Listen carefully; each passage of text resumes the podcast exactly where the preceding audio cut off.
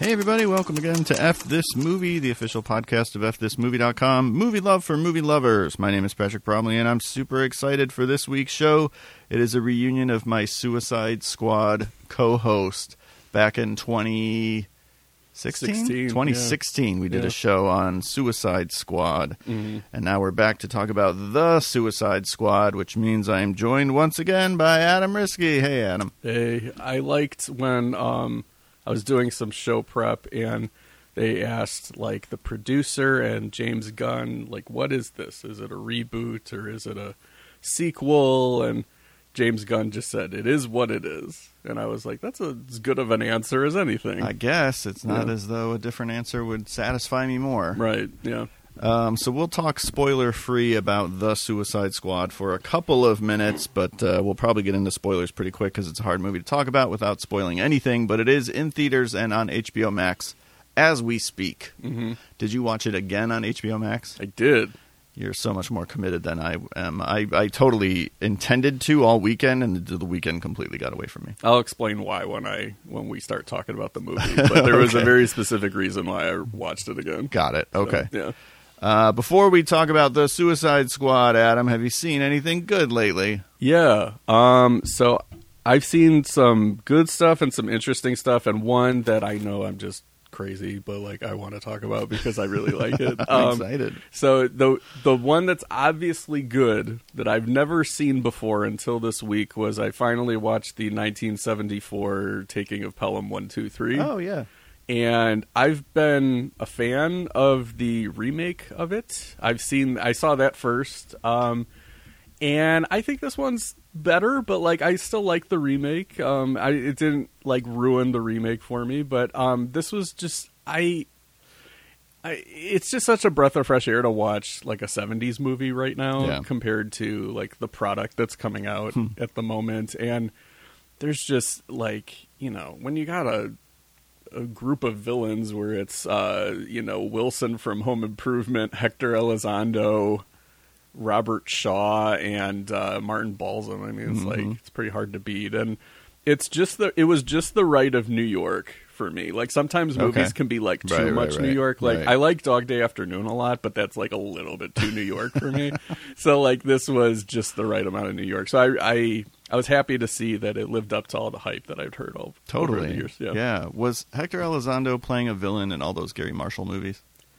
It would be a w- new way to watch it. Right, Yeah. I don't quite know. a twist. He's such a solid like Yeah, he's great. asset in all Yeah. those movies. Like even when he shows up in like Princess Diaries, it's just like, man, this movie's got gravitas. He's 'cause the villain of that Elizondo's on it. Yeah. He's like, he's my favorite of all of my band of misfits. That's what he referred to as his stock company. Yeah. a band of misfits. Mhm. Who else was in his band of misfits? I don't know, just everybody that he I'm trying to knew, think of like, yeah, who else was they- in the Gary Marshall stock because company? those movies would stop cold to have like just friends of his have like Right. a line or a It's moment like uh, or something like Farrelly that. Brothers movies. Yeah, yeah, he kind of was like the proto Farrelly Yeah. brothers in Yeah. that regard. Yeah. Um, all right, what else? Um, I s- finally saw 2002's Slackers with Jason Schwartzman, Devon Sawa, James King, Yeah, and Jason Siegel. Um, why did I see this? It popped up on every streaming service. So Okay. like I it was on HBO Max starting this month and then I was like I know I think I wanted to see this at the time but I didn't and then I was like okay whatever and then I went to Amazon Prime and it was like right there too and I was just like well now's the time. So it's uh yeah, it's kind of interesting cuz it's part of you know, it was part of like the whole swing of like teen comedies and college comedies, like in the wake of, you know, American Pie and everything. And this is like at the end of that cycle almost. So it's real strange and gross and mean spirited. Yeah. And kind of funny sometimes. Like there'd be very funny sometimes. yeah, th- with, like some of the stuff with Jason Schwartzman is like he's so like committed to Yes. that character that it's Yeah. funny, and then like every once in a while, like Jason Siegel will have like a funny one liner and everything like that. But yeah, I I enjoyed it while at the same time feeling like I remember I read a this week I read Roger Ebert's review of it. He Oh, gave he it zero hated it, stars, yeah. and he said that it's a movie that's not raunchy, but it just makes him feel like physically dirty. And I'm just like, yeah, that's true. Inexplicable that way. Cameron Diaz cameo. yeah, I'm so glad that you remember Gina enough of Gershon too, it. maybe. Yeah, yeah, yeah. she's in it too. Yeah. yeah. So I saw that movie twice in theaters. how? We saw it when it came out, Erica and I, just because it was out, and we went to see whatever was out. Yeah, And I liked it enough. Mhm. And then when it was playing the second run theater, I think we went with our friend Doug on a double date. yeah. Uh, he was taking a like a new girlfriend to see Slackers for a dollar fifty, and it, that relationship did not last. No, I don't know. I, don't mean, blame Slackers, but I don't think Slackers is completely blameless. Probably didn't help. The Yeah, I hair mean, doll, I think, is what pushed her over the edge. not the um the Pete and Pete kids uh cocksock sing along. Oh, is that kid from Pete and Pete? Mm-hmm. Yeah. Okay. Yeah. I never watched Pete and Pete. I so- never did. I just know that he's from that. Oh, all but, right. uh, yeah, this is a weird thing to notice, but like when they had that whole sequence where it was like he had the cocksock and it was like singing with Yes. him, I was just like, that's a weirdly thin sock. Okay. Like I'm just like, that's like the thinnest dick I've ever seen in a movie. like it's weird. I don't know. Yeah. The So- Adventures of Pete and Thin Dick. He really is a thin dick. Yeah. Yeah. Yeah. Um, and then I saw uh, I rewatched Halloween 2018 because I Con bump. sort of I mean Well, not like you liked it more, but you rewatched it because of the con. it was partly because of the con and then partly because when we saw Suicide Oh, yeah. the Suicide Squad the IMAX. Suicide Squad. Thank Please you. don't confuse people. I can't I can't um we're gonna call it Suicide Squad Beyond Oh, yeah. instead. yeah we're just gonna call it Suicide Squad Into Darkness Suicide Squad Infinity. Yeah. Um, that should that would be a fun game. We'll just call it a different subtitle. Suicide Squad: Dead Men Tell No Tales. um, no, the uh, they had a preview for Halloween Kills, and I was I I'm not a fan of Halloween 2018, especially like I saw in theaters. I thought it was fine, but I knew like oh I'm gonna have to get used to this because I'm I've seen the other one so many times. Right. But then I tried watching it again, I think last October, and it was late October, so I was maybe a little burnt out um, towards the end of Scary Movie Month. But I just I couldn't even finish it. I was just like, I just don't care. And I tried it again last night, and my my impulse was correct in October. Like I just Oh. I don't like that movie. I Okay. just think that it's very corporate and kind of brand management y Interesting. and I don't like the Laurie Strode take. Like I don't like her being like, and she's a badass. Like I'm so tired of that in movies where it's like it used to be like we pigeonhole women as like sex objects, but now it's like the course correction is like to all to go all in on the badass thing, Okay. and not just treat like people like people. Right. So I liked in Halloween H2O how she's just like she's an alcoholic and like she's she can get it together, but she's not like been preparing like Sarah Connor for 40 years. Okay. And I don't know, I just think that this one's sort of uh it's hard to describe I, I why I don't like. I think I was trying to figure this out when I was talking to Rob yesterday and it, it's just like almost too respectable. It's like I want horror to be something again that is kind of on the margins that like is like that everybody doesn't love anymore. More, More like a slackers. like a slacker. but you know what I'm talking about? Like back yeah. in Oh the day, yeah. Absolutely. back in the day, it wasn't like cri- all critics and mainstream audiences loved horror, Right. and it kind of maybe left room for it to be more idiosyncratic. And I feel like this is just the the most mass produced, most kind of almost safe horror in a way because they they know exactly like what demographic and like what to, what beats to hit and everything Yeah. like that and the whole and I'm almost done but like the whole like side sequel thing I think is bratty and annoying. I don't Okay. like it. It's just like build up if you're going to make a sequel build upon what's already been there. Right. Don't just be like, "Well, we only really like the first one, so we're going to do a sequel to this the first He's doing one." it again with The Exorcist now, right?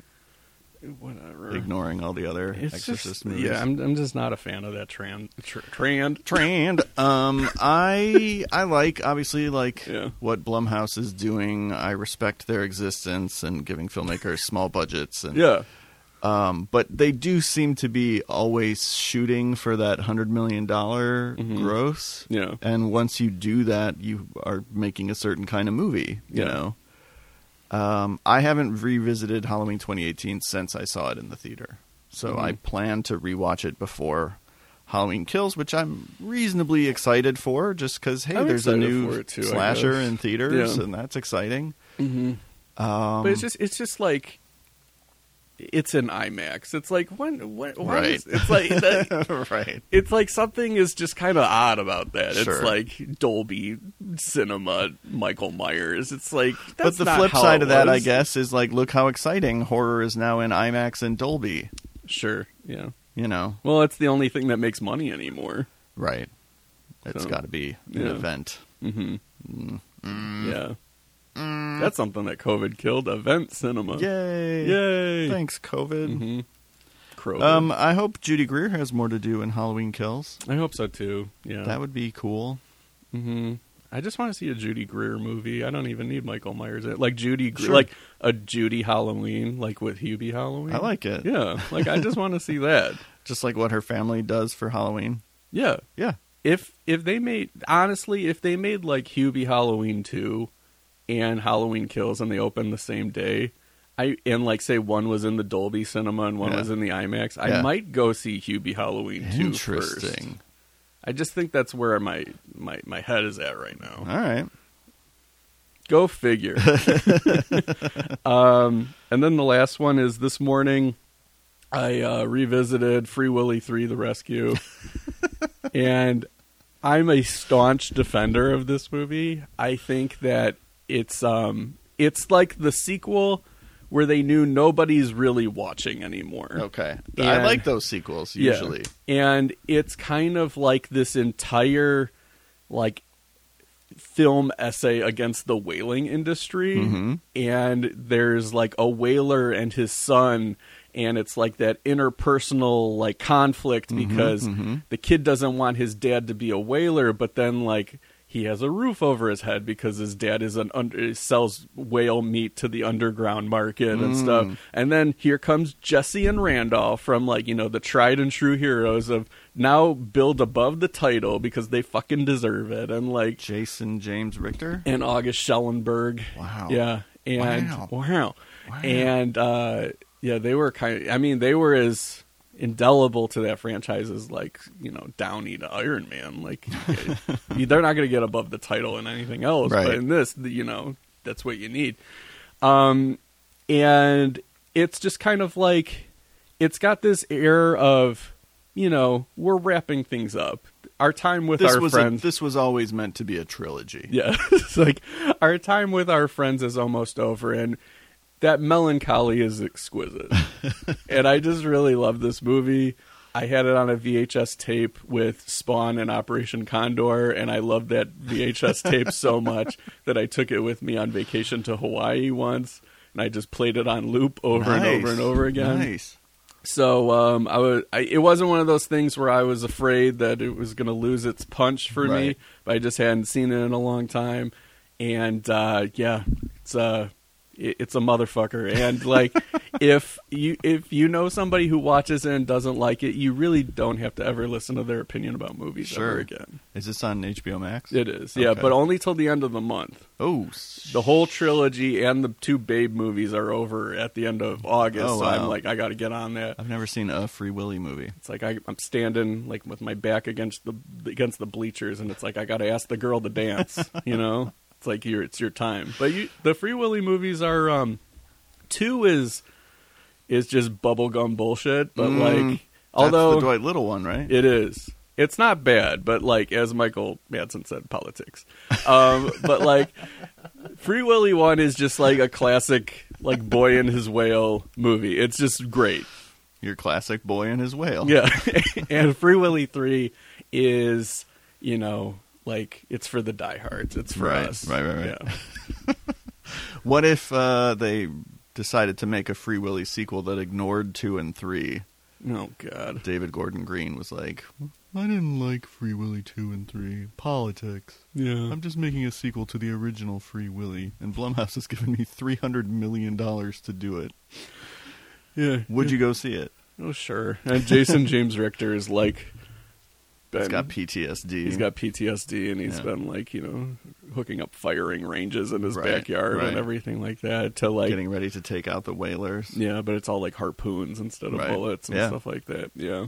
No, it's uh Free Willy 3 The Rescue is uh it's actually a perfect movie also like if you're in school and you're kind of you have that ennui that summer's almost over Yeah. Oh. because it's a turning of the page type film. Okay. Yeah. All right. it's the type of movie where like on a it's perfect on like a weekday when it's raining and then you watch it and then you look out the window and you're just like how was this summer and then you reflect like it's that kind of movie or like if you go to the lake for a walk afterwards and you're just like this is calming and water is beautiful like that's it's that kind of movie Free Willy 3 The Rescue, baby. free willy 3 the rescue All right. yeah Um, I've only got two because I've been watching a lot of stuff for other stuff. yeah Um, we did finally watch all of Signs. We started it back from the beginning. nice We had a movie night down in the basement. So And, you're uh, saying you saw this? You saw signs? Did it open up your eyes? it you saw did? signs? Yeah, yeah. Um, I think that movie is so good. I Yeah. think there's, I think there's a few little things that I wish were different in the last act, but they're real small. They're like camera choices, editing choices. I'm not in love with the final effect of the big alien because it's Mm. 2002 and maybe Yeah. CG wasn't totally there yet. I Yeah. don't know. Um, it doesn't ruin the movie for me, but uh, it's just these little things because otherwise I would be like, "Is Signs a perfect movie?" And there's little things that make me say like, "Okay, not quite," but um, I forgot that Tak Fujimoto Fujimoto shot it Yeah. which explains why there's so much Jonathan Demi in it, I think, uh, and so much Spielberg, because of course it's also produced by Frank Marshall and Kathleen Kennedy. So it's like, and uh, M Night Shyamalan was very open about wanting to be the next Spielberg. Like Yeah. that's not a, a revelation or anything like that. He just said like that's his dream. Um, but it is kind of like where Jonathan Demi and Steven Spielberg meet in that movie, and uh, obviously, you know, I wish it was not Mel Gibson, but I can kind of forget that it's Mel Gibson during the movie because I think he's really good in it. Yeah.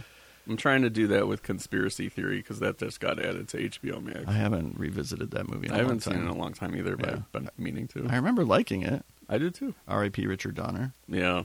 Yeah. R.I.P. Catcher in the Rye Yeah, on bookshelves yeah. because R.I.P. bookstores. R.I.P. B. Dalton. Yeah. Uh, although there's what? What's the bookstore at the start of? Um, Fear Street. yeah, B. Dalton. Is it B. Dalton? Yeah. Okay.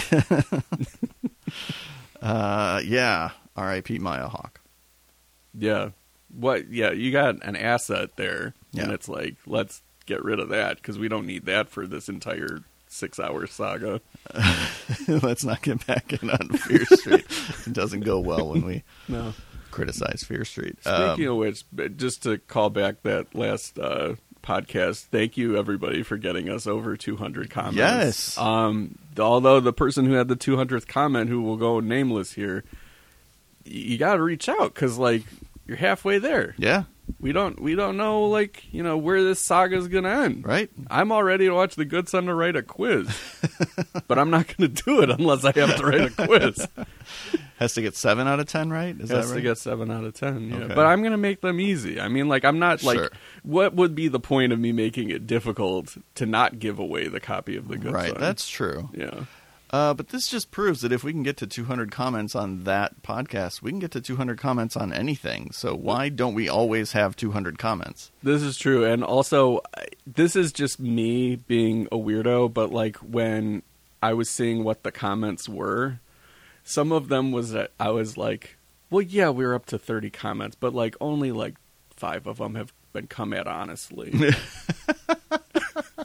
and I didn't feel it felt like impure in a way. Well, But, yeah, I sure. mean, there was some gaming of the system. Mm-hmm. there was some gaming of the system, Yeah. but I mean like you know, it's like y- you know, mo money, mo problems, mo comments, less quality. so Signs is great. Where does Signs rank in M. Night Shyamalan's filmography for you?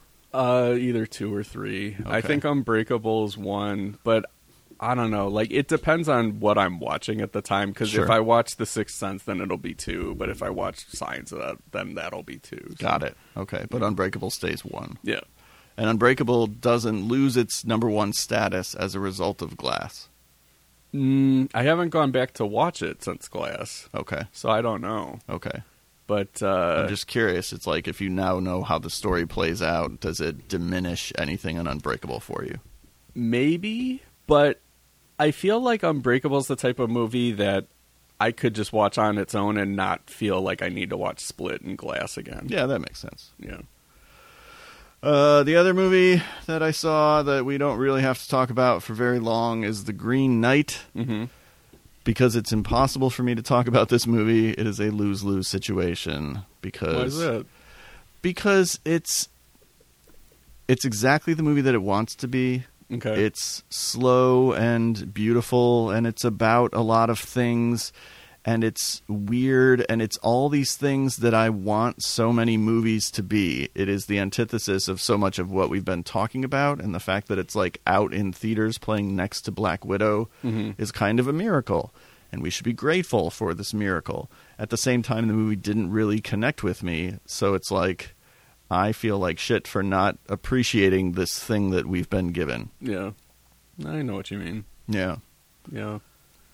Uh, people seem to love it a lot. Expect Mm-hmm. it to show up on a lot of 10 best lists, possibly in the number one spot. Uh, maybe if I revisit it, it will change for me. Maybe it will connect with me more. There was a lot about it that I liked, but I just felt myself removed from it for most of its running time. Gotcha. Yeah, I think I'll probably end up watching it like when it's available for home release at some point. But Sure. I just, um, t- yeah, Dev Patel, David Lowery just have not done much for me in the past. So it's Sure. not some. It, it, those become impediments to me wanting to watch it. And it is, it's David Lowery going full David Lowery. Yeah, So, which is for a lot of people, but yeah, for me, it's like, what if there was a kid in King Arthur's court? I wonder what that would look like. He would probably teach them about cheeseburgers, I've never seen it. Is and that what he roller does? skates, and Okay. bubblegum. It's kind of interesting, maybe to watch Is that now Thomas because Ian Nichols? yeah, who's yeah, not my fave, but um, he, uh, but the supporting cast is like Kate Winslet, Daniel Craig. It's like really Sure. crazy, Yeah. like yeah, before they were stars type of thing. Wow. so, yeah, Wow. wow, Um, so that's probably it about the Green Knight. I don't know what else to say about it really. yeah, I appreciated it without loving it. nothing better than appreciating but not loving something. Yeah, Yeah. I wish I could say more. Mhm. Like I wish that it did more for me, but you should watch Free Willy three to get your compass back. I I mean I must. Yeah. I must. Uh, so Mhm. let's talk about the Suicide Squad, spoiler free. yeah.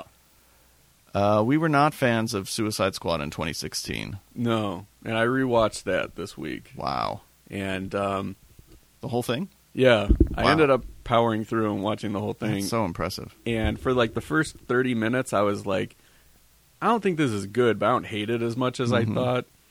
And then I watched the rest of it, and I'm like, yeah, no, I was right. Like this Yeah, is it's not real bad. good at all. Yeah. like it's but it's got things in it that work, like Margot Robbie is Harley Quinn, and, Right. um, you know, maybe Joel Kinnaman as Rick Flag. Sure. So like there's elements of it that are, you know, James Gunn wisely picked up on and was Right. like, yeah, these are the ones that I Right. want to bring into my movie. Right. You know? Um, release the air cut. That's all I'll say. Yeah, I mean, we I'm not going to go to sleep until they release the air cut. I don't mean to be dramatic, but no winks for this guy. That's on your that's on your heads, Hollywood. yeah.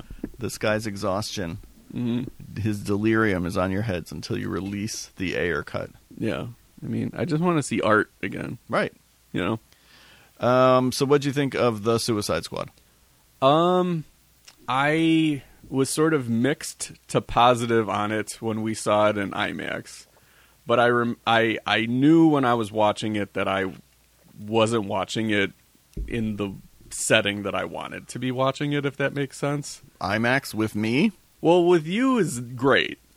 But I can't do the IMAX seats anymore. Oh, interesting. and I was just like, this is like, and and I can easily sit like my body will fit in one IMAX seat, but I need to stretch out more. So like I lifted up like the armrest Got it. behind me, and I was kind of stretching out. Okay. I was kind of leaning in and like leaning back and stuff.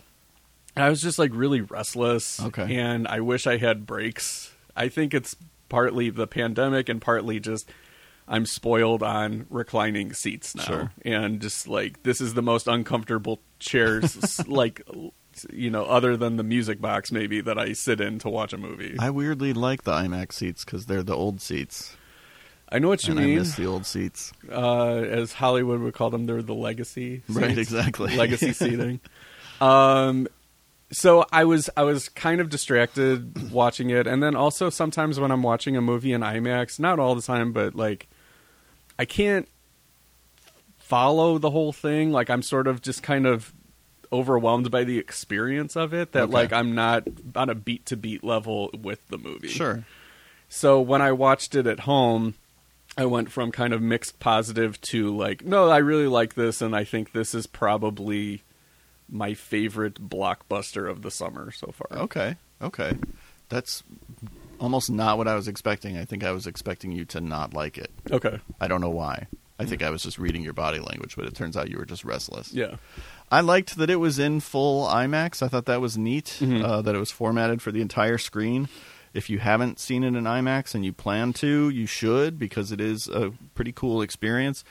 I will say that I don't like seeing stuff in IMAX because first we get 20 minutes of trailers and trailers are exhausting now. Yeah. And then we get like five different Bumpers. bumpers for IMAX to remind you that you're seeing a movie in IMAX. It's like, motherfucker, you have my ticket already. I don't understand. Put this next door and tell me to go see a movie in IMAX. There was two things also that added to that experience where now they have that IMAX countdown, Yes.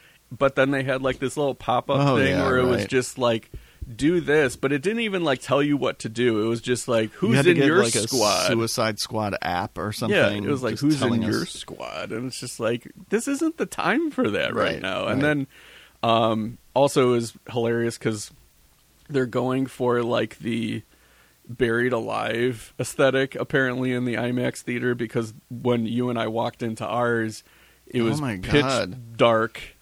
We had to like feel for the seats like we're Stephen Lang and Don't Breathe too. And I, you were like, Adam, Adam. and I'm just like, I'm right here, Shawnee. Um, so, where are you? I spilled the popcorn. I'm going to go get a refill. Oh, I just spilled the soda. Oh, slang. The nachos are fine. They're in an enclosed box. So yeah, so that was really odd, and um, Yeah. yeah, Well, it's this thing now where like by the time the movie starts, I don't want to see a movie anymore. Like the I- trailers. yeah, yeah, and the I know bumpers, the feeling, yeah. the ex, the experience of thirty minutes of pre-show. And I used to love trailers. Yeah. Like I would be upset if I if we were running late and we were going to miss trailers because I don't really watch them at home anymore. So like that was my first chance to see the Halloween Kills trailer. Yeah. that was my first chance to see. Bond, I think that Bond trailer. I had seen Okay. a different Bond trailer. Dune, That was my first chance to see the Dune trailer. Jackass. I had seen Jackass before old, I think. Okay, gotcha. Uh, anyway, so it's like I'm getting to see some of these trailers for the first time. That's exciting. Shang Chi. But I've seen Shang-Chi before every movie I've seen lately, and I'm over it. Um, the, by the time the movie starts, I'm like, I don't even feel like watching a movie anymore. Yeah, It's a it's an upsetting phenomenon. Wow. This is uh, privilege speaking, everyone. yeah. So, but uh, I kudos to you for not watching trailers at home because I'm I'm on those like the second that they're dropped. Every So- once in a while, I am like when the new Spider-Man trailer comes out, I'll probably watch that. yeah, But for, uh, just to see what it looks like, to see like the design of the bad guy, or to see what the story is. But Mm-hmm. like with Halloween Kills, I'm just like, well, I know I'm going to see that movie, so I probably don't need to watch the trailer. And same with Dune and whatever. Like, yeah. uh, I want to see that um that Maggie Q movie that apparently has been sitting on the shelf for 14 years. That's another one that I see before every movie. I'm just like, this makes so much sense in 2008. right after Mission Impossible 3. When And, would like, that have live- been? Two, that was 06, but then I was Okay. thinking like the fourth Die Hard movie. Oh, okay. She sure. was cool. She was cool in that. I, I, liked her in that. I mean, Yeah. I've liked her in stuff I've seen her in. No, it's not disparaging her. It's just Right. like And I weirdly So- kind of want to see that movie. I do. Just if it was an because HBO of Michael Max movie, I'd Keaton. be all over it, but I don't know if I'm going to the theater for it. I I want to see it just mainly because it looks like a fun Michael Keaton movie. Yeah. and then it says like directed by Martin Campbell. And for some reason, the first thought in my head was, I'm just like, well, this will definitely be like 109 minutes. like, Wow. there's some directors where I'm just like, you could just tell like who's directing, and I'm just like, well, that's all going to be 114 minutes. Interesting. That was not the reaction that I had. I mean, they're selling them on Casino Royale, but it's like Yeah. some of us remember Beyond Borders. some of us remember The Foreigner. Oh, I didn't see The I Foreigner. saw that on vacation. Wow. Wow. Wow. Yeah. wow. What is it? Spawn?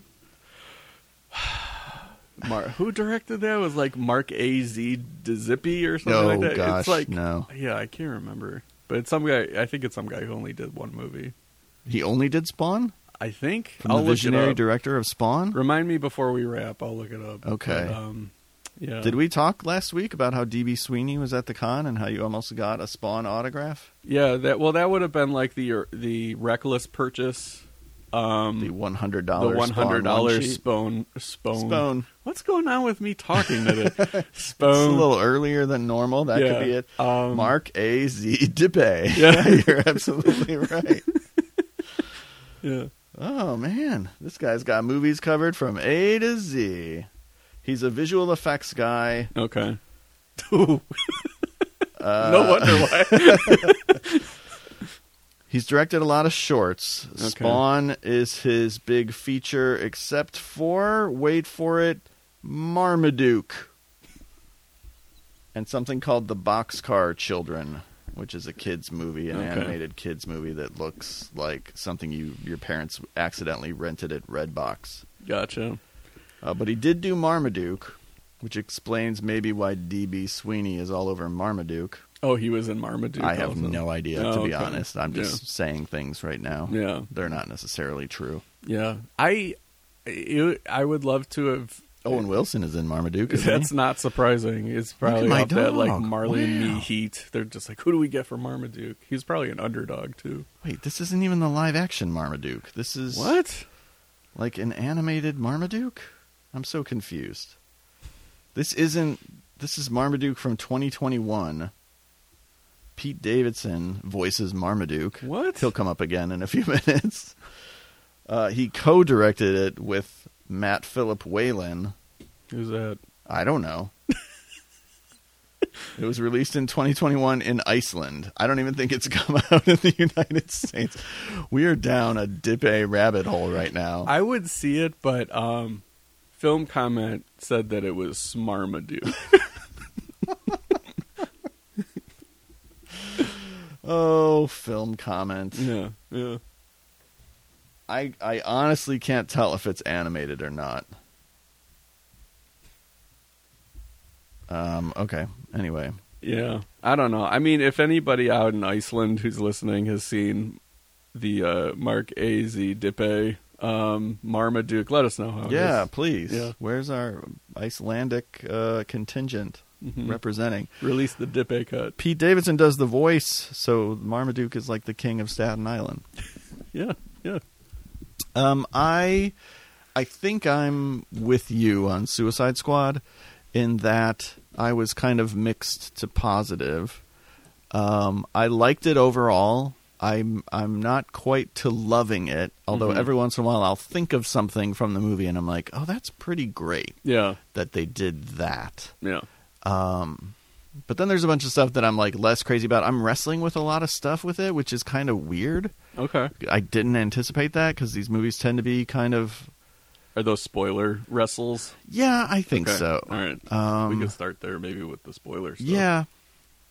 I don't know. I just from kind of a big budget superhero movie perspective, it, it they kind of give up the ghost on the first viewing, which makes them like I don't go back and revisit them that often. Mhm. So it's rare for me to be wrestling with ideas that are present in one of these movies or something, you know. Sure. Yeah. Um, anyway, we can get into spoilers. Uh, spoilers for the Suicide Squad, but we both liked it. Yes. Um, so one of my favorite moments in the movie is when Idris Elba playing. I should have had these up on Bloodsport. Bloodsport. Yeah. He's not Deadshot because they wanted to leave that character open in case Will Smith wanted to come back because he was How can supposed they to exist be in, in the this. same movie?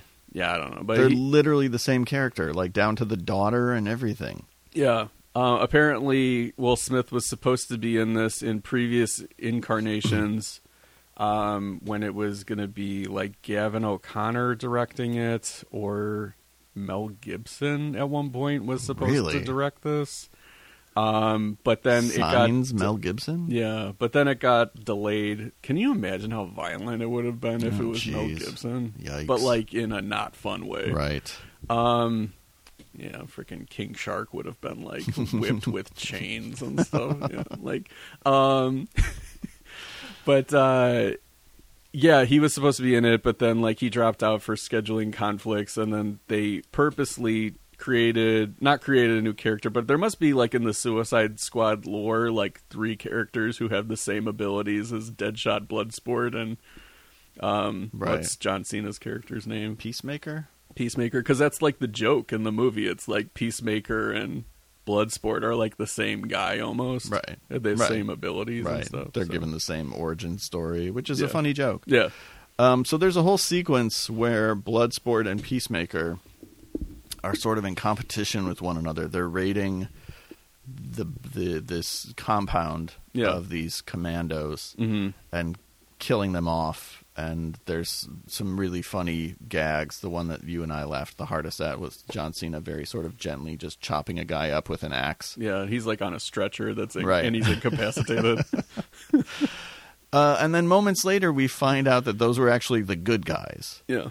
And so I'm just wrestling with this idea that, like, oh, we were laughing at the brutal death because we thought they were bad guys, but now we find out they were good guys, and it's still supposed to be funny, like an Yeah. oops. And I'm struggling with that a little. And part of that is, I think, what makes the movie unique that it does exist as both being really violent and really mean spirited, but it also is sort of very heartfelt by the end, and I think it earns that emotion by the end. Yeah. Uh, that it manages to do both, and I think that's kind of impressive. Um, I'm just grappling with it a little bit. I could see what you're saying because, you know, I, especially on the second viewing, I was thinking how much this was just Guardians of the Galaxy with supers violence. Right. And I think that even though this is, you know, the Suicide Squad and they're villains and they're not heroes and everything like that, we have never seen in any of these movies them do things that were are super bad. So Right, right, we have right, no right, right. we have no choice but to identify with them as heroic protagonists.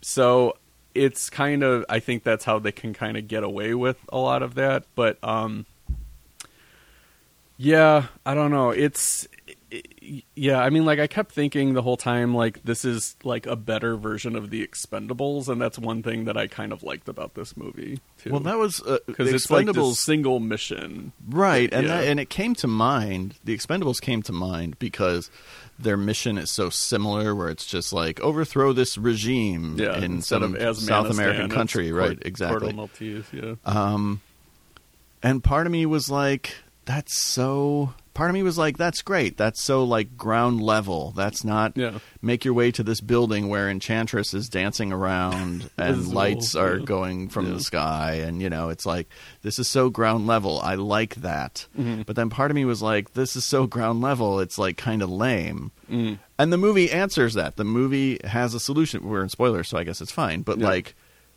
once that mission is done, there's a giant starfish to contend with. So Yeah. it does both. It's got like the ground level mission, but then it also has the big comic book shit. Yeah, and I like that the starfish.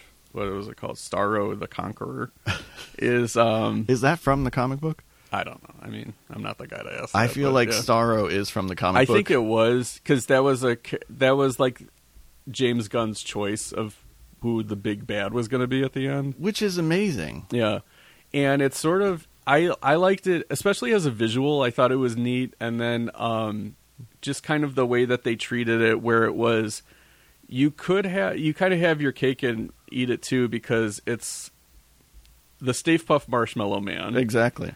but then also it's got like the mini starfish that's shooting out of it, so Right. it kind of has like that the mist Cloverfield quality Mm, Right. to it, where it's that's the scariest thing to me, like with the Or, mist um, or Cloverfield, um, is like this giant monster can shoot out millions of mini monsters Right. too that are just as lethal and everything. Well, it's Slither also because you Yeah, have all the yeah. zombified people in Slither. So That's as true, he yeah. has all these like people with the st- you know anyway, Yeah. um, Starro is from the comic book. okay, So it was cracking me up watching because yeah, the Stay Puft Marshmallow Man is a perfect frame of reference. Like it's the goofiest big bad that he could have come up with, just a giant starfish with a big eye. yeah, and it was just making me laugh the whole time. The audacity of going with his big bad as a giant starfish, I thought was really funny.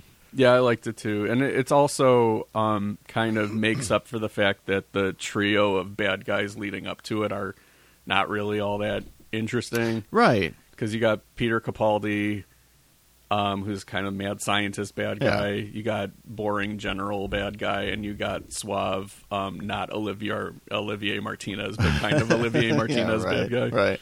So And I was very happy. That whole sequence, I was like, this is not working.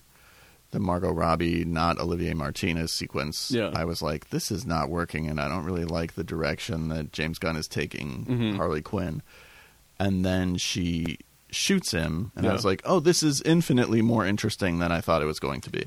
And I like that, like, it kind of reminds you, too, of just how twisted she is, Right. like, in her mindset. Because there's a line that she has that I think is my favorite part of that sequence where she's like, she's watching this guy, like, dead and bleeding out on the ground. And she's just like, she's like, this is better. All of your bad thoughts are bleeding away. And it's just like, yeah, it's like the crazy person like playing with their prey and stuff like Right. that. Which I, because there's sometimes where I think between, and I like Birds of Prey and I like the Suicide Squad, but like I think between those two movies, maybe at times they've kind of um, sanitized Harley Quinn's character so much that she's not, she's more lucid than Okay. then um she probably should be Mm-hmm. because and you know I love Margot Robbie's performance as as well but like it was just nice to see something where it's just like no there's still that Right. darkness there she's Right. not like you know cackling Freddy or anything trying to think of a Freddy line for Yeah. Margot Robbie to do and not coming up with anything, so forget it. Sorry, Mr. J. Daddy's little monster.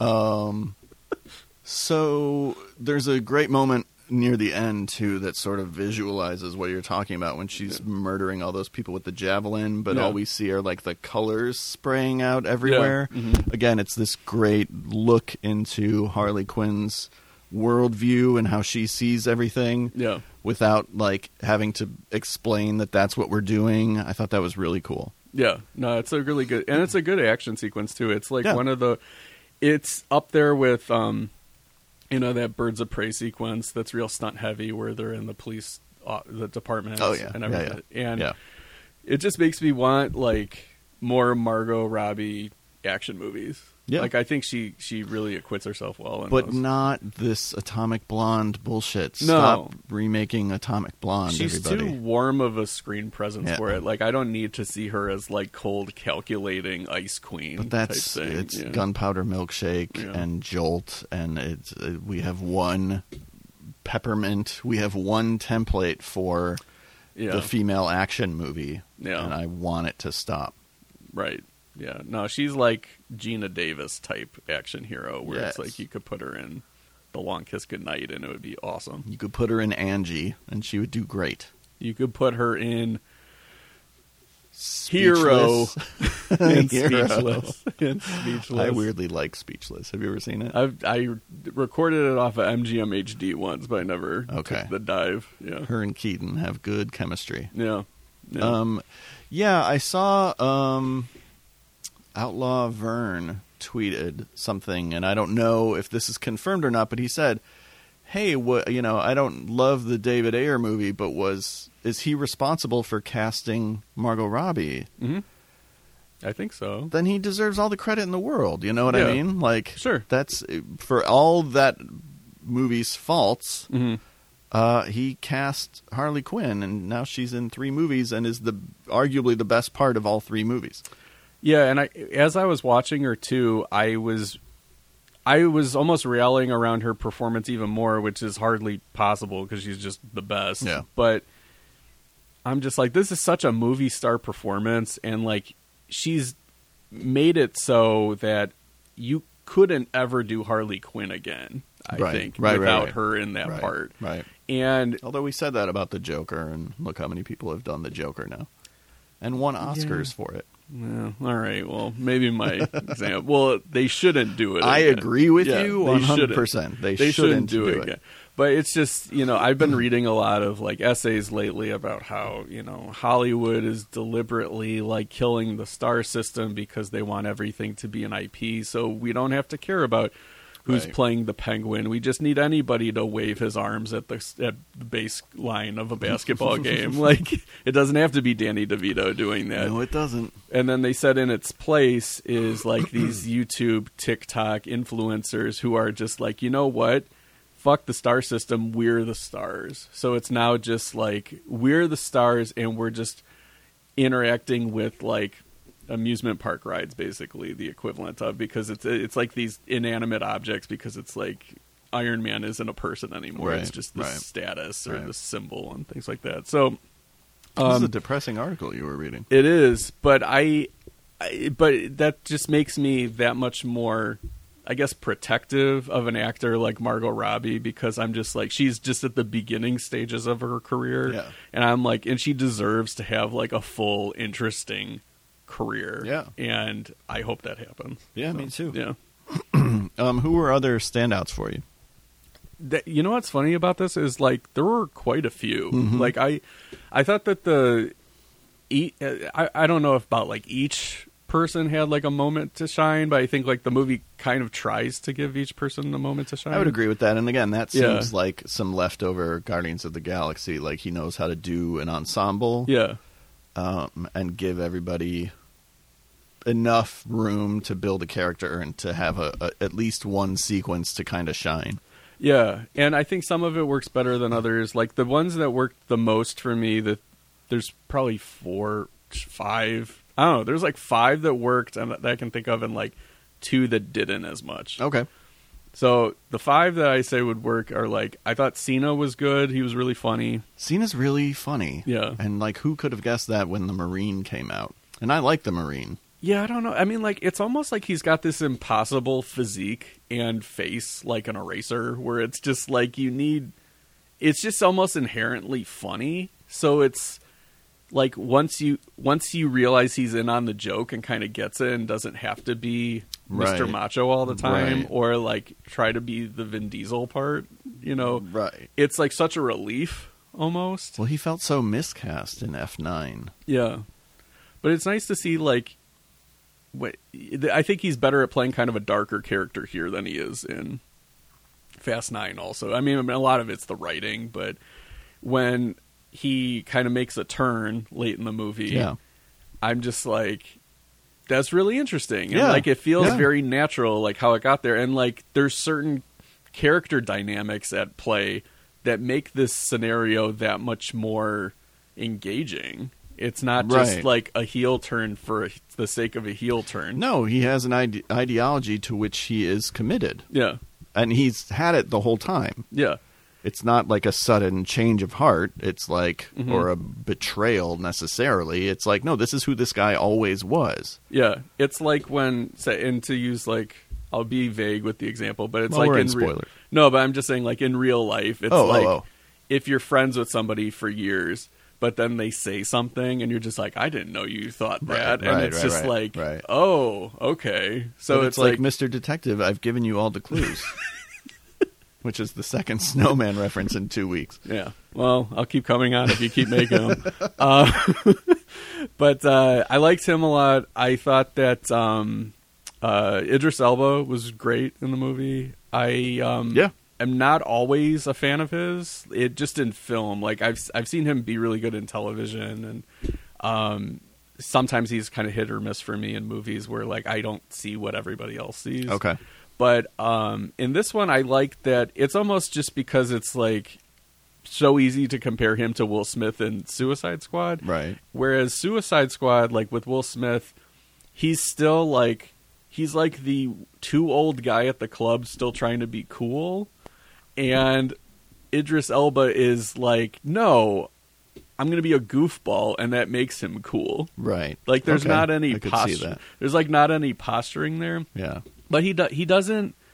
But he knows that he's not like the quote unquote comic relief of this movie. But like he still has room to do things like.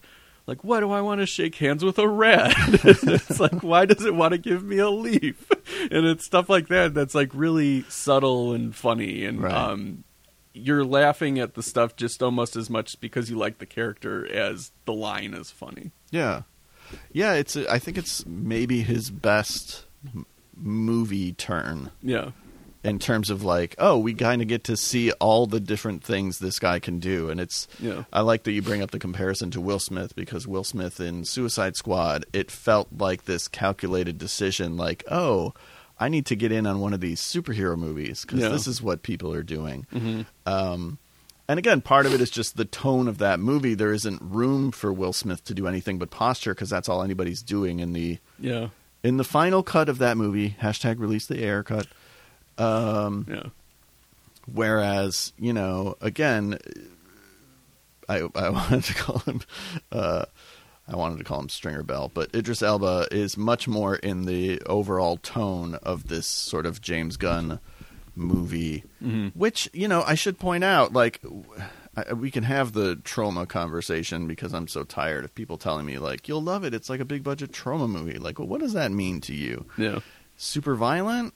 Like, Yeah, I don't know. I mean, like I, I think it's maybe the super violence and then kind of like gross out, played for laughs type of thing. I guess. I don't know, but uh, a lot of the humor is definitely sort of juvenile in this movie, Yeah, and I could see that rubbing people the wrong way. yeah, it rubbed know. me the right way because I like juvenile humor. But I know what you mean. Yeah, I uh, I also liked. Um, uh, I thought the I forgot what her name was. I'm gonna look it up because I wrote it down. Um, the kind of newcomer actress Daniela Melchior, who played Ratcatcher Two. yeah, I think she's kind of the heart of the movie, hundred percent.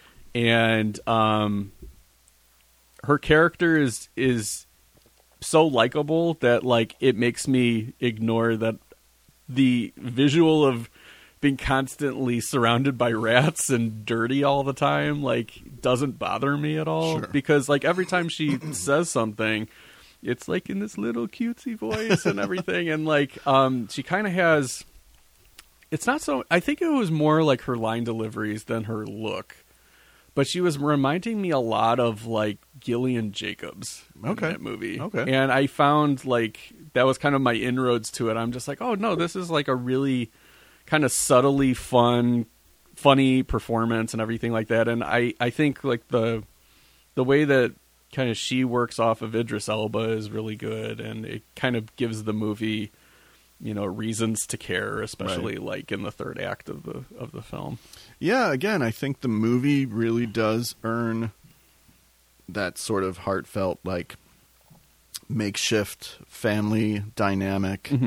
Um, I really liked the the quote, and I don't remember the exact quote, but when she flashes back to being with her dad, Yep. who's played by Taika Waititi, um, and he talks about rats being forgotten Yeah, he that, said that they if become he- a metaphor for the Suicide Squad themselves. Yeah, even if if rats have purpose, then we everybody has a purpose. Right, Yeah. right, right, right.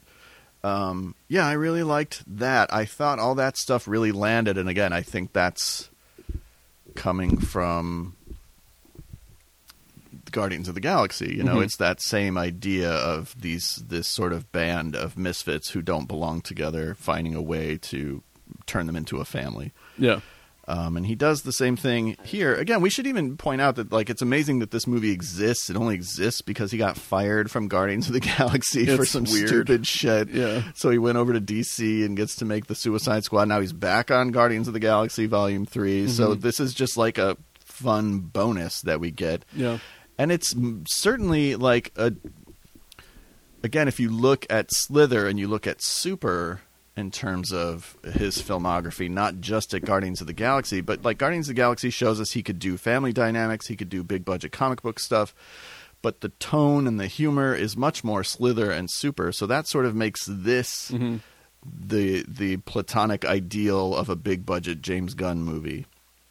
I don't necessarily Yeah. agree with the notion that like it's a it's a big budget trauma movie, but I do I didn't get that feeling. yeah, I, did, I I didn't either. As somebody who's seen a lot of trauma movies, um, but it's definitely it, the the maybe the most James Gunn movie on a big budget.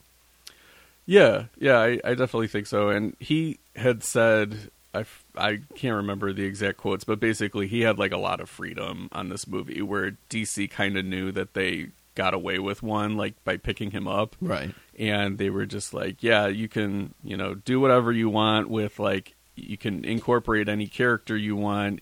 You can kill off any character you want. Oh, that's The o- amazing. the only thing he said, I think, I remember was they're like you could have any character you want from the first movie to carry over or whoever you want new but we would really love it if you could incorporate harley quinn and that was basically it and it's just like of course i You're you stupid would. not to. Yeah. Right. so um no it definitely feels like a director kind of at play Yeah. like and that's something that's very rare in these times like and one thing you know i'll give dc credit for and i don't think they ever intended this to be the case i think it's just they botched their version of the avengers so badly that they had no other choice but they've sort of loosened the reins on the brand management aspects of Yeah. things Yeah.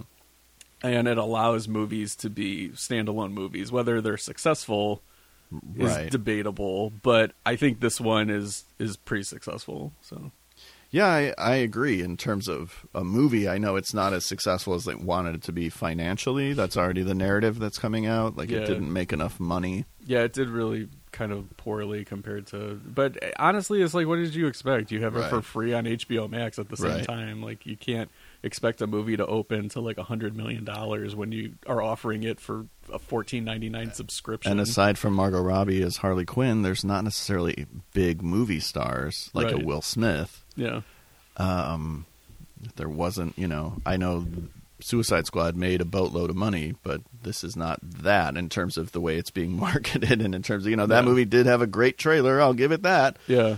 Well, also, um, shoot, I don't know how that happened. I like, That's all right. yeah, no. I I guess maybe it's just all the Jared Leto fans are sore. well, sure. um, all right. I think you still had one Oh, I more remember what I was performance. Oh, gonna say. yeah, go I, ahead. I remember what I was gonna say. It's fuck. No, I forgot it. this is old age, everybody. That is perfect. Yeah, this is the brain parasite. So, like, um, yeah, other performances I like. I I've slowly started to like Joel Kinnaman as Rick Flag. Um, I think in this one especially, he's a lot looser and Yeah. he doesn't have to be. Like one thing I was amazed when I was rewatching Suicide Squad are how many scenes are just Will Smith getting in people's faces and being like, "No, we're actors. Let's have a conversation like between Oh, two boy. actors." Cuz there's a lot of like, you know, I'm going to say my cool guy line and then look off to the side thing and not really people connecting with one another. Okay. So I kind of give Will Smith sort of credit for that because it's interesting when two people are talking to each other and not at each other. Uh, but Joel Kinnaman was kind of more like he did that a lot in the first movie, and I think in this one he feels like part of the gang in a way that's not forced. Yeah. Like he's kind of resigned himself to being part of the Suicide Squad instead Yeah. of like the Macho government leader in liaison in charge, charge, of yeah. the Suicide Squad. Yeah, I, I think, and when as you mentioned, like the government liaison thing, I don't know how well Viola Davis's Amanda Waller really fits into this tone of movie anymore, because she's such like a scold Right. that, although I will say the payoff of the scold is kind of great Yeah. towards the end, so Yeah. I did I did appreciate that. Yeah. yeah, Um, yeah, I liked Joel Kinnaman. He's a little less like intense here Yeah. than he tends to be. You know, Mhm. sometimes he pitches his. I'm thinking of like Run All Night, which we watched. yeah, or I watched for a podcast a couple months ago, and how like overly intense he is in that movie, Yeah. and he's much more laid back here. I also kind of like that his voice is just like, like every line he says is just like. How did you feel about him being killed off? I was surprised. Yeah. Um, and I thought that it was, it reminded me of, um, of kind of like the Randy death in Scream 2, where I'm just Okay. like, I didn't expect to be emotional about this, but like Right. in the moment, I'm sad that this is happening. Yeah, And if he's killed off, then like, it's not like well now anyone can die. It's like not that, but like, but if he if they kill him off and I'm feeling this way, then like maybe I'm more connected to these characters than I thought that I was okay, and I don't and there's certain people I knew in the in the list of remaining players I was just like, well, I care more about Harley Quinn than this guy, and I care Right, more about right. Bloodsport than this guy, and I care more about Ratcatcher than this guy. So there was like, yeah, just the stakes seemed higher to me at that point, so I was more interested. okay. His death was probably the only one that surprised me. I knew Yeah. going in. We'll talk about that opening sequence, Yeah. but I I knew that was coming going into the movie. I didn't know that. I didn't like I didn't Yeah. read it or anything, Yeah. but just based on the marketing, I was like, I know exactly what they're gonna do. Yeah, It's gonna be Deadpool two all over again. yeah, yeah, I, yeah. It kind of lost its punch a little bit because that was done already in Deadpool 2, I guess. and in something else. Well, MacGruber kind of does Yeah. that same bit. Yeah, that's true. So Flag's death was the only one that like kind of surprised me Mm-hmm. because I I guess we're building up to Polka Dot Man. What were your feelings about? There was nothing wrong with. It, He's a fan favorite. okay. There's nothing wrong with David Desmelchin's performance. Sure. like I think he's he's having fun, and it's you know it's a good performance. I just think that the joke with his mother gets less and less funny as they do it, and I think Because the, it's the same joke every time. the first time they do it, it's really funny. Yeah. because it's not like the visual; it's just he they kill all the the um peace officers. I guess I, I can't remember what what's the right word for it. The vigil, not vigilantes, like the, rebels? the rebels. Thank Okay. you, the rebels. Which, by the way, Alice Braga is the most typecast woman ever. yeah, she kind of is. Um, the yeah so the when he kills the rebels and then they're just like it, he's like it's easy i just imagine that they're my mom Right. it's really funny Right. because it's dark Very dark. but then like they keep doing the visual where he pictures you know the women at the club or like the suicide squad or the kaiju the starfish is You always kind of Oh, his have mother. to wait and do Yeah. it for the starfish Yeah. and make that the reveal. yeah And then it's a really funny joke, Yeah. but they'd already done the joke where he's picturing his mom everywhere, Yeah. and so it, it. I agree, it doesn't totally work. And yeah, so that was sort of like a big gag that I thought kind of fell flat. Yeah. And then speaking of like big gag that kind of falls flat is I just think King Shark is kind of lame. I think it's not as funny as most people think it is.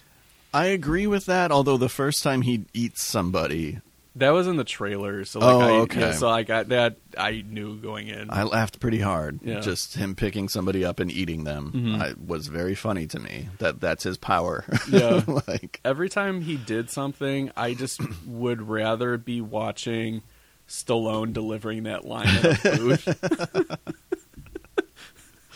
it is funny how there's like one to ones for everybody in Guardians of the Galaxy, yeah. though. Mhm. like Yeah, totally. Oh, yeah, okay, he's, so he's we're doing- Groot. He's- yeah, exactly. So I didn't even know Stallone was in the movie or that he voiced King Shark. When I saw his name in the opening credits, I was like, "Holy shit, who does Stallone play in this Yeah, movie?" mhm. And then I figured it out pretty quickly. Yeah.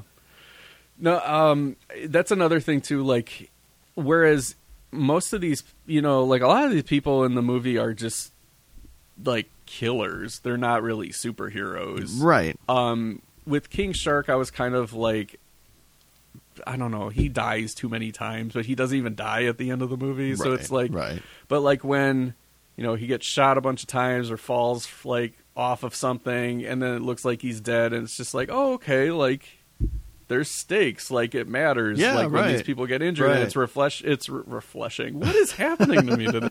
Uh, refreshing in a comic book movie that like people can so easily be killed Yeah. but then like he keeps coming back so I, I was a little let down by that Well, again, the notion of this being the Suicide Squad and that these characters, excuse me, aren't going to make it. It's like he, James Gunn, kind of takes care of all that with that opening sequence, and he's like, "See, I'm going to kill these guys off." Mhm. And then the rest of the movie plays out almost exactly how you expect in terms of like, and now I have this group of people, and they're all going to survive yeah with the exception of Flag and Polka Dot Man. And Polka Dot Man's death, A, is so easily telegraphed if you've ever seen a movie. because of the shot the Yeah. yeah, way- the way and the it's set up. timing of it and Yeah. everything. And B is played kind of as a joke. And it's like, well, we're supposed to like this guy. yeah and it's very like just dismissed it's almost Yeah. it's it's kind of funny in regard to if you counterpoint it with like the milton death and how upset he got about like milton dying Which that I thought was legitimately Mhm. funny. yeah But then again, immediately it just comes down to like nobody even knows who Milton is, and it, Yeah. it- it's it's always and and again maybe that's what people are liking about the movie that it is kind of mean spirited and edgy. Mhm. That stuff doesn't work as well for me. Like, uh, I almost like mean spirit and energy humor if you just go like so beyond the pale, like it can be kind of like you go over the oh top sure, of it. sure, sure. But this sort of is still trying to kind of pl- you know be Guardians of the Galaxy, so like Right. it'll be Right. mean, but like to a, only to a certain amount. right, So, yeah. and then wants to win us over Yeah. with the big cuddly heart, and it's like, well, a second ago Mhm. you were being so casually dismissive about Milton. Yeah, and now we're supposed to love all you guys. Uh, Whatever. It's these are not necessarily criticisms of the movie. This is the kind of stuff that I say I'm wrestling with. yeah. No, that makes sense. Um, what did you think of uh, what should we call it? the violence in the movie because for me, I had a weird. This was the thing that I was wrestling with, especially during the first viewing of the movie. It wasn't that it was too violent or that it was glib because, like, you know, they do the slow mo deaths set to like ironic music or Mm. like. You know, or like it's so gory where like people's faces are caving in and Right. things like that. Right. I just think, and this was a weird, and I don't want to say this is like a sweeping statement on like cinema, but like just in the sense of this movie, I was really bored with like, I'm like, oh, and now it's going to be like 30 seconds of just gory violence. And like, like I, I don't know what it is. Like there was just something where it was numbing to me Okay.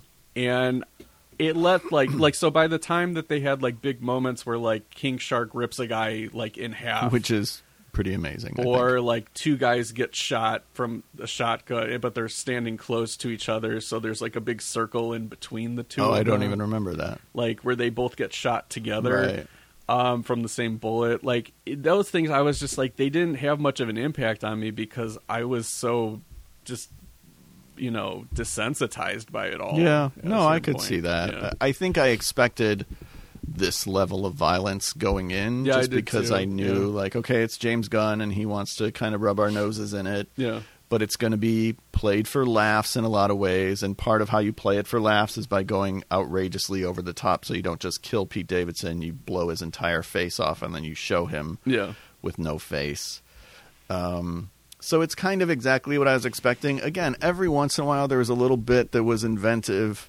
I do like King Shark ripping the guy in half, even though the movie stops cold, so we can watch it. Mm-hmm. But I th- keep thinking back to John Cena with the little axe chopping the guy up, and I'm like, well, I've never seen that in a movie before, and that's very funny. Yeah, yeah. No, I, yeah. That part that part worked for me. It's just I don't know why. Like there was just something I don't, about the I don't disagree with you. because I, I and I think it's it's so weird because like my argument is sort of a two faced argument in the sense that I think the scene with Harley Quinn breaking out of the compound and killing all those guys is pretty well staged. Mm-hmm.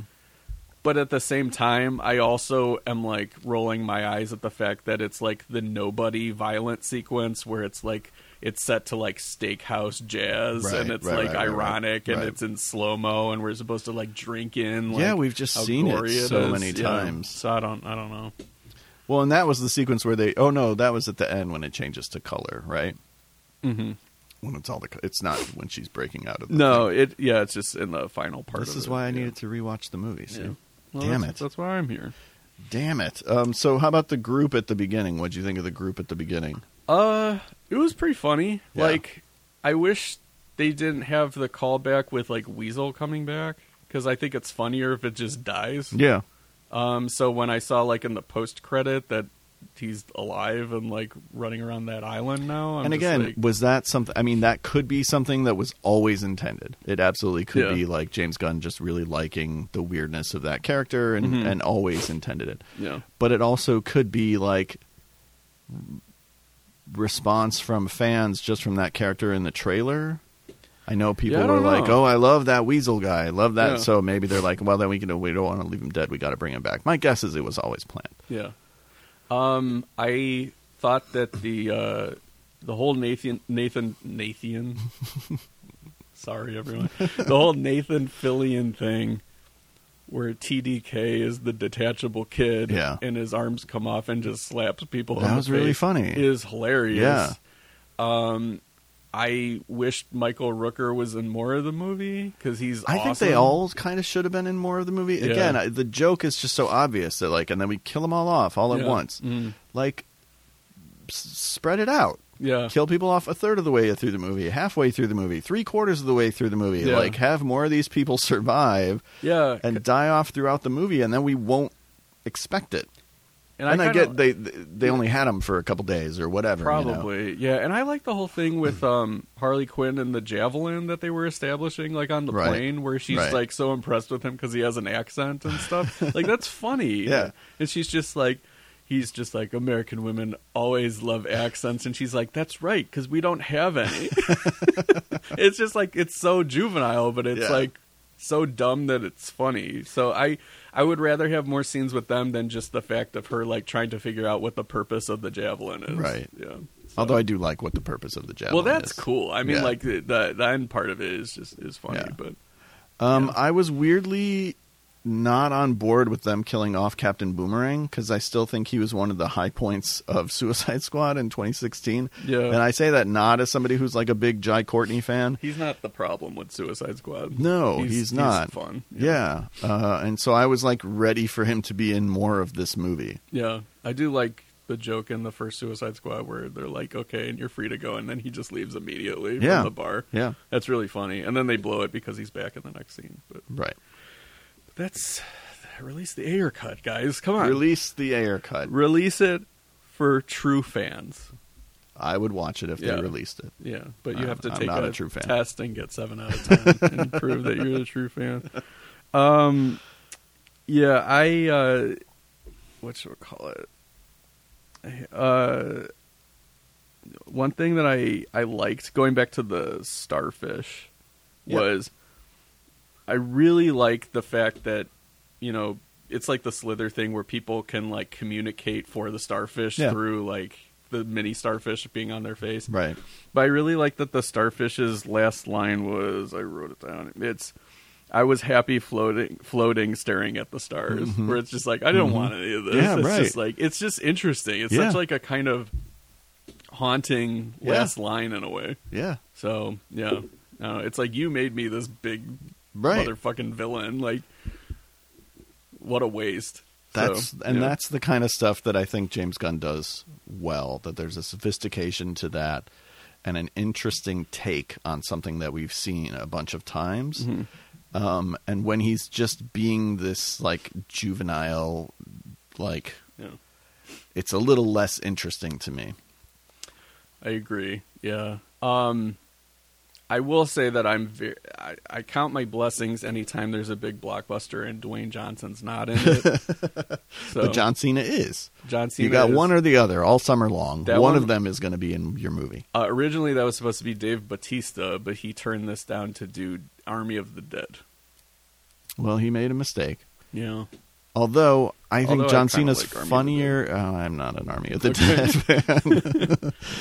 I did not like that movie. Yeah. Um, but uh, I think John Cena's a better choice. I think. I do. Yeah, I do think. That I too. think the contrast between him as like square jawed all American guy Mhm. and then making him arguably the darkest character in the movie is is interesting Yeah. and and and I think he's better at I- I can only s- speak having seen Stuber, but I Mhm. think John Cena's better at playing comedy. Yeah, outside of Drax, I don't know like if Batista is that. Drax is funny, yeah. but it's a very specific character that he's playing. I don't know that that automatically equates to comic timing, which John Cena really has. Yeah. No, I know what you mean. So John Cena's character is named the Peacemaker. Yeah. So two things. One Yeah. question I have is, what did you think about the? Did you go back and watch the post credit? No. Moment? No. Okay. But I'm bummed because you told me what it is, and I'm bummed that they have Yeah. him alive. Well, I read something that like they kept him alive. so in the course of the movie, there's like that knowing kind of glance that that Viola Davis gives to her team, and basically what that I guess was signifying was in the post credit scene is that she's to get revenge on them for knocking her out. She's just going to saddle them with John Cena. Oh. Um, Okay. Which isn't that interesting. No. And also, I heard that that's supposed to be setting up like an HBO Max series about the Peacemaker, which I'm not really. Hold all on, that I'm interested leaving. in. Yeah, No, thank you. yeah. Don't um, need it. So, my question, my first question was, did you watch? Go back and watch it. The second question I had was, what did you think of Mimi Leader's The Peacemaker? I knew that was going to be the other question. So in 1996, Seven. Seven? Come on, DreamWorks wasn't even around in '96. shit, I weirdly really liked it in 97 Wow. and have never seen it since. Okay, I did see it in theaters. As did I. And I remember that Nicole Kidman's hair was bothering me in that movie. Sure. And I remember that she couldn't run. And this was like one of the first Clooney movie Yeah. vehicles, right? Oh, I mean, he had done From He- Dust Till Dawn already. He had done One Fine Day. Yeah. No, this was yeah, same year as Batman and Robin. Oh, wow. Um, Wow. This was still his bobblehead era. Yeah, era. Um, era. Um, I How's the remember- Batman and Robin vinyl doing? It's good. Yeah. Yeah. Um, some great s- bangers on that. What's the best one? I probably won't know any of the songs except for Smashing Pumpkins. Uh, the the Smashing Pumpkin? There, well, And there's two- Jewel. There's a Jewel song on there that There's I know. Foolish Games Yeah, by okay. Jewel. Yeah. There's uh, Look Into My Eyes by Bone Thugs and Harmony. No, There's don't know that one. Michelle and Dege Ocello's Poison Ivy, which is haunting me. Um, R. Kelly's Gotham City is funny if you can ignore who R. Kelly is, Right. Um, which is a task. I think I owned this CD at one point Yeah. because I just was like, well, it's Batman, the Goo Goo Dolls have a song on there. naturally. Um, There's there's no cohesion to these soundtracks. It's no, it's just, I literally think it's just Warner Brothers. Warner artists. Brothers artists. Yeah. So, but I don't know. I like it. It's like a mixtape, so it's fine. Not as good as uh, the Batman Forever soundtrack. Well, that one's forever. okay. Yeah, I mean that one's I'm going to take with me to Cordo Maltese if I get stranded there. Um, I uh, yeah, and then I do remember in the Peacemaker. Don't ask me why. I haven't seen this movie since '97 or '98, maybe.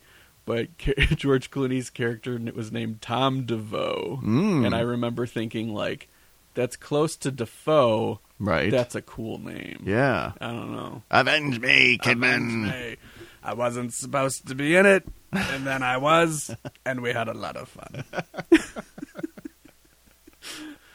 Everybody, go back and watch uh, Willem Dafoe's career retrospective interview on like it was like Vanity Fair or something that they do. You can find it on YouTube, but like I, I might be misremembering this, but like I remember just after everything, he's just like.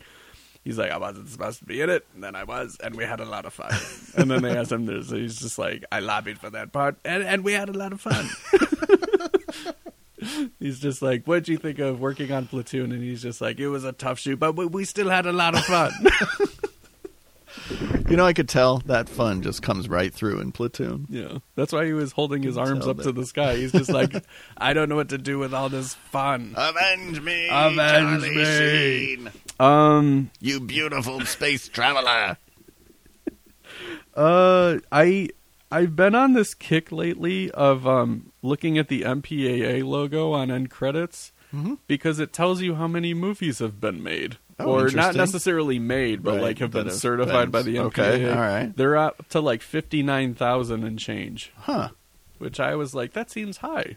Oh, I thought that seemed low. Okay, yeah, but it's just an Although interesting. they've only been around since what the late '60s, yeah, that's true. so But I just, I just think that's you know I, I feel like a film scholar pointing that out to Sure. everyone. So there we go. the You're welcome. Suicide Squad somewhere in the fifty-nine thousands. Mentioning Batman and Robin soundtrack, I Yeah. thought this movie had a pretty good soundtrack. Yeah, although uh, I wonder where are the people are where all the people are who were complaining about needle drops in uh, Fear Street because this movie does the exact same thing, which again is a holdover from Guardians of the Galaxy. Yeah. But the songs are good and they work in the context of the movie, so I'm not complaining about it.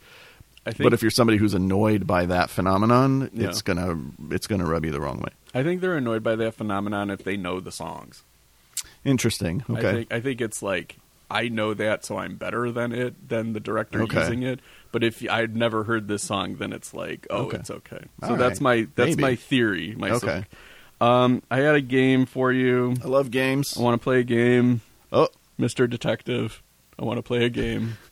Johnny, Um, where are you? I want to play a game. Better or worse than these than these These than nuts. these DCEU movies? okay. the Suicide Squad. Better or worse than Birds of Prey? I'm stuck on that right now. You're gonna have to put on your top ten if you say better. Yeah, that's true, but it may be on my top 10. Look at the year we've had. Yeah. Uh, yeah, Birds of Prey was on my top 10. hmm Um, I will say not as good right now. Okay. Um, Suicide Squad 2016. But yeah, better. Oddly enough, Uh, Joss Whedon's Justice League. better. Zack Snyder's Justice League. Better. Uh, Batman v Superman: Dawn of Justice. Better. Man of Steel. Better. Shazam. Better. Aquaman. Better. Wonder Woman. Uh, oof. This is more my speed, so I'll say better. Okay. Like I'm more likely to rewatch this movie Yeah. me too. because it's more my sensibility. Wonder Woman 1984 Uh, better, and Joker. better. Yeah. I think this is my favorite of all those. yeah, it might be mine with the exception of Birds of Prey, but it's close. Yeah. Um, and also, I do like that this is a superhero movie that you can almost easily forget is a superhero movie because outside of them referencing Kryptonite Bullet and Superman, Yeah. like, I don't have to ever think about that stuff. Which I No, kinda there's like. not a bunch of like lame tie-ins and like we got to get Ben Affleck's Batman in here to do a cameo. He's and like, we "And have you'll to, never have to. It's Yeah. like we, we're fine. Ben Affleck, just go hook up with J Lo. It's good. please. Yeah, I'm ha- I'm in favor of that. So am I. I like that. I want them to be happy. I do too. Why not? Yeah, I don't even hate Geely. I have to see it. I still haven't seen it. It's got some good Pacino in it, Well, yeah. I mean, it will get covered. some good walking. Yeah.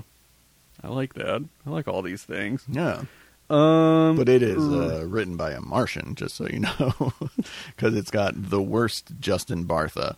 No, oh, no. Imagine the worst Justin Bartha you can, and then it's worse than that. I saw that he's like the big bad in this Jason Momoa Netflix movie that's coming out, and I'm like, you What? couldn't do better than Justin Bartha. What is happening? No offense to Justin Bartha, but it's just like he's your snarky hacker. He's not. The, Can we put a moratorium on Netflix movies, please?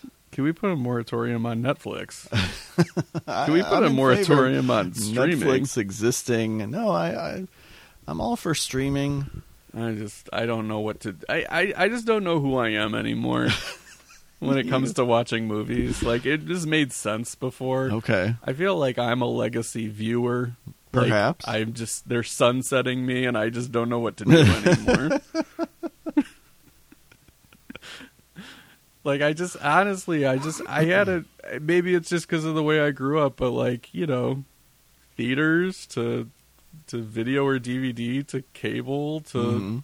streaming. Then like that made sense to me. Right. That's how I was comfortable. Right. That was like a whole, you know, cycle, and you get to like, you know, or I'll even throw in the dollar theater thing in there. Like, oh I, yeah, yeah, yeah. like that was one thing that was so great like even up to like when i was in college you know i would go see something first run and then the union would play it or like the dollar theater would play it and then you get to see it a second time and then by the time it's on video you kind of have like your relationship to the movie and Right. now it's just like everything's in one year out the other I can't believe that stuff is like at Redbox that came out this summer. yeah like a quiet place 2 is already at redbox yeah, and it's not even Au- Hitman's it- it wasn't wife's even august at that point. bodyguard yeah. is already going to be at Redbox like next week. Oy.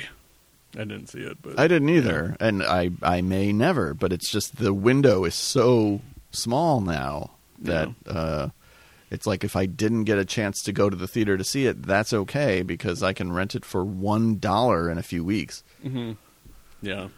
So I got I got one more question for you. Let's have it. Are you feeling similar to how I'm feeling where I'm not saying that the Suicide Squad is like the end all be all in terms of superhero movies, I'm pretty sure that's what you said. but sure. but I'm at the point now with Marvel and DC where if I never see another suit, and I'm not saying this to be like er, pro Scorsese anti superhero movie, I just don't. I think I'm good. Like I just don't feel an urge or an interest in seeing any of these movies anymore. Like if they never made another DCEU movie, cool. If they never made another another Marvel movie, I'm just like, yeah, that se- that se- that conclusion in Avengers Endgame was great. Sure. Like I'm good. Yeah, I'm not. I'm a satisfied customer. Ah. right. I'm full at the buffet. I'm probably not in that different of a place. Yeah. Um, I have a relationship to some of the characters, so I'm like, yeah, it's fun to see Spider-Man in movies. Mm-hmm. So I want to see that Spider-Man movie. Yeah. I'm interested in the Eternals because I'm like, what is a Chloe Zhao superhero movie going to look like? I'm guessing it'll look a lot like Ang Lee's Hulk. yeah, you're probably not wrong, which some people really love. I'm not one of them. Mm-hmm. Yeah. Mm-hmm. Uh, I think it's interesting. But I think that's where we're at now, where it has become such a genre unto itself. It's like, what would a Chloe Zhao Western look like, right? So now it's Yeah. like it's, you substitute Western with superhero movie. What is a James Gunn uh, superhero movie going to look like, even though he's already done two? So I guess that's a stupid Three. Well, super. compares well, right? Yeah. Oh, jeez, like that's his bread and his butter. entire filmography. What is does a superhero Richard movies. Donner action movie really look like? Which, by the way, when you see Richard Donner's name, it's just like 115 minutes. Oh yeah, for sure. Yeah. Yeah. Richard Donner. That's a It's real- weird when he that's a makes real- like a radio flyer. You're Yeah. like, well, what's the Richard Donner drama going to look like? yeah, exactly. Um, but I'm, I mean, I'm in the same place. Like, I see the trailer for Shang Chi, and I'm like, there's nothing about that. That's that's Black Widow Redux. Like, Yeah. there's nothing about that that makes me Nothing sticks. Like I just look at it, I'm just like, what? All right. and I What have no happened in that relationship to the preview? character. I never read that comic Yeah. book. If I was, if I grew up a fan of that comic book, obviously it'd be very different. Yeah. But it's you know that raises the other issue of like, should we have to have this connection to these IP in order to be excited about a movie, or can't we just be excited about a movie Mhm. because it looks good or interesting or different or whatever? Yeah. um, yeah, I, I- I think there will be different takes on the superhero movie or the comic book movie that will be interesting and worth seeing. But if they're all going to be a version of Black Widow, like I'm out. Yeah. I know what you mean. Anything else about the Suicide Squad? Uh, no, no, I'm good. Um, I feel like I liked it more than I let on. I feel like I was criticizing a lot of things. Was I? no, I didn't get it. I mean, Okay. like it's. I think it just comes up in the nature of conversation of something Okay. that you like, but don't, you know, unanimously like across the board. Yeah, right, right, right. So you That makes kinda- sense. Yeah, and I think we pointed out m- more good stuff than bad stuff when we were talking about it. I hope so I hope so too, because I there's more liked good. it. Yeah, there's more good than bad. Yeah, it's one of those movies where I liked it a lot. if it ended up in my top ten list, I would be bummed because it was it means it wasn't that good of a year. Yeah. but it could make my top ten list. Yeah, it depends. It's One of August those already. things. Yeah, there's not a God. lot. There's not a lot of ones that I'm super passionate about. Like I liked. What do we still got? You mean like coming up? Yeah. Um, that like could be in a top 10. I don't nothing even in. Hold on. know. okay. Um, nothing in August that I can think of. Are we 'cause getting it's the new just like- PTA this year? You're so yeah, I think so. That's what I thought. It's called Soggy Bottom. Well, I don't love the title You know, it feels because I like a dry bottom. I like a bottom with Desitin nearby. um, let's see. I have this here. Okay. All right, potential top teners. All right, here we go. We're only at an hour 30, so if we want to get to two hours, we really got to stretch this out. All right, I can do that. That's what she said. Um, let's see. Uh, yeah, none of those I think would reminisce, which is supposedly two and a half hours. So thank you. Remind me what these movies are when you mention them because I. reminisce is that Hugh Jackman. Uh, oh, Reminiscence? fr- oh yeah, reminiscence. Is it really two and a half hours? Yeah, I, I'm sick of the trailer. they should have just called it. You made that really funny joke that like what a bad title that is. Yeah. And then I didn't have an answer to that at the time, so I just laughed. But I got an answer now. Okay. They should have just called it Fergalicious. Yes. I 'Cause don't It's, it kind of disagree is with you. like sort of like that's one thing I do like for IMAX is if it's Rebecca Ferguson, I will go see it in IMAX. yeah.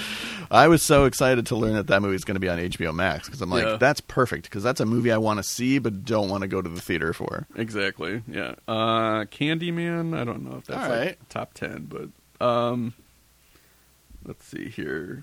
Reminiscence will not be in our top tens, by the way. No, I don't think the Sopranos movie is going to be in my top ten. It looks a little too like Many Saints of Newark. Yeah, many saints in Newark.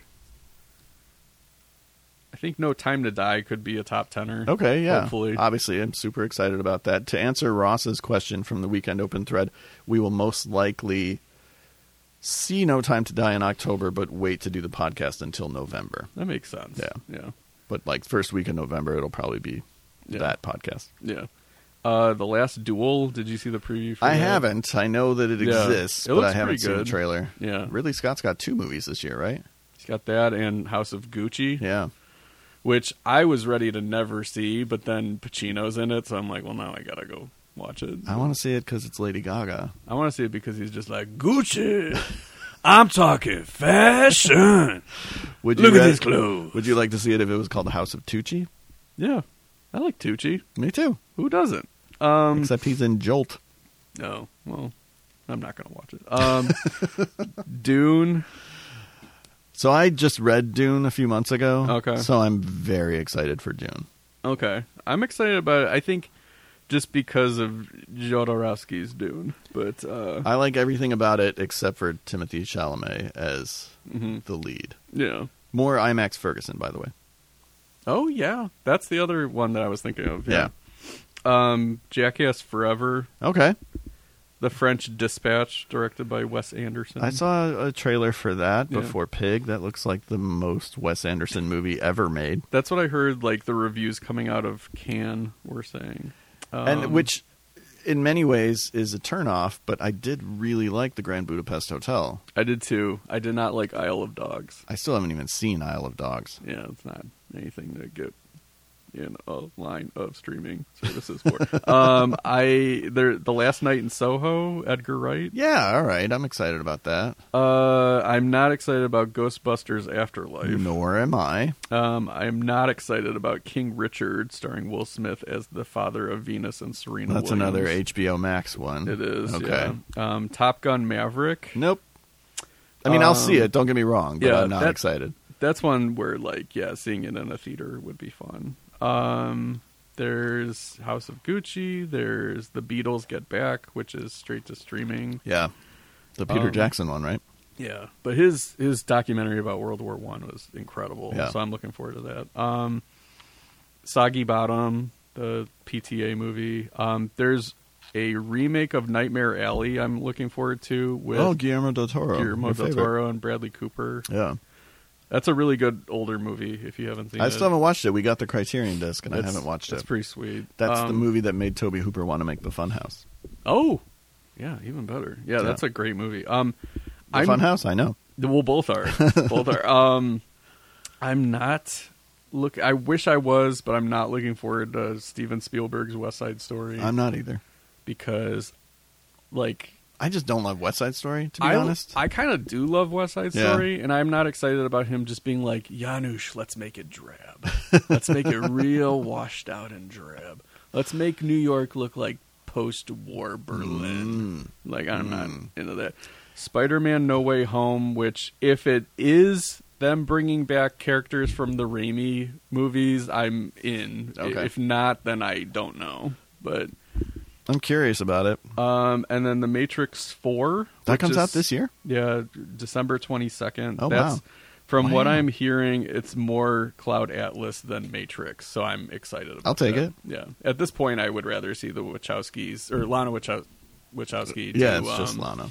do uh, a movie closer to Cloud Atlas than a cl- movie closer to the Matrix. Well, uh, it depends. If it was The Matrix again, I'd be on board. But if it's the But what is- sequels, what, what is these days the Matrix again? well, right, Nothing. that's true. Yeah. That's true. Yeah. Um, I heard somebody recently on another podcast like shit talk Cloud Atlas, and it bummed me out. But I didn't stop listening to it. if you like Cloud Atlas, I think you would really like Free Willy 3 The Rescue, dealing with many of the same issues. um, yeah, there's not. I mean, there's stuff there to get excited about, but not Yeah. a lot of stuff that I'm like that screams top ten to me. And some stuff is going to get pushed back too because of how As things poorly get like these worse. movies are doing. Oh, Yeah. you think because of the I think because of how badly like uh, everything I'm hearing is like the Suicide Squad, Free Guy, and Shang Chi are like the three that everybody's looking at to Really? see like because especially Free Guy and Shang Chi are like theatrical only. right? So if those movies come out and do twenty million dollars opening weekend, they're just like, well, we're pushing back blockbusters because what's the point? Oh boy, So I don't know. awesome, Good times. good times. Yeah.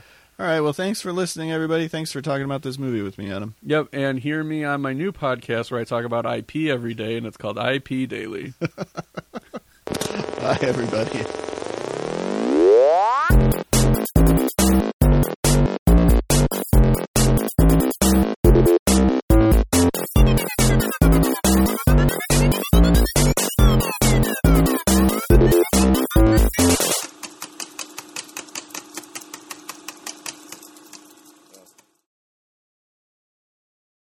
Thanks for listening to FS Movie.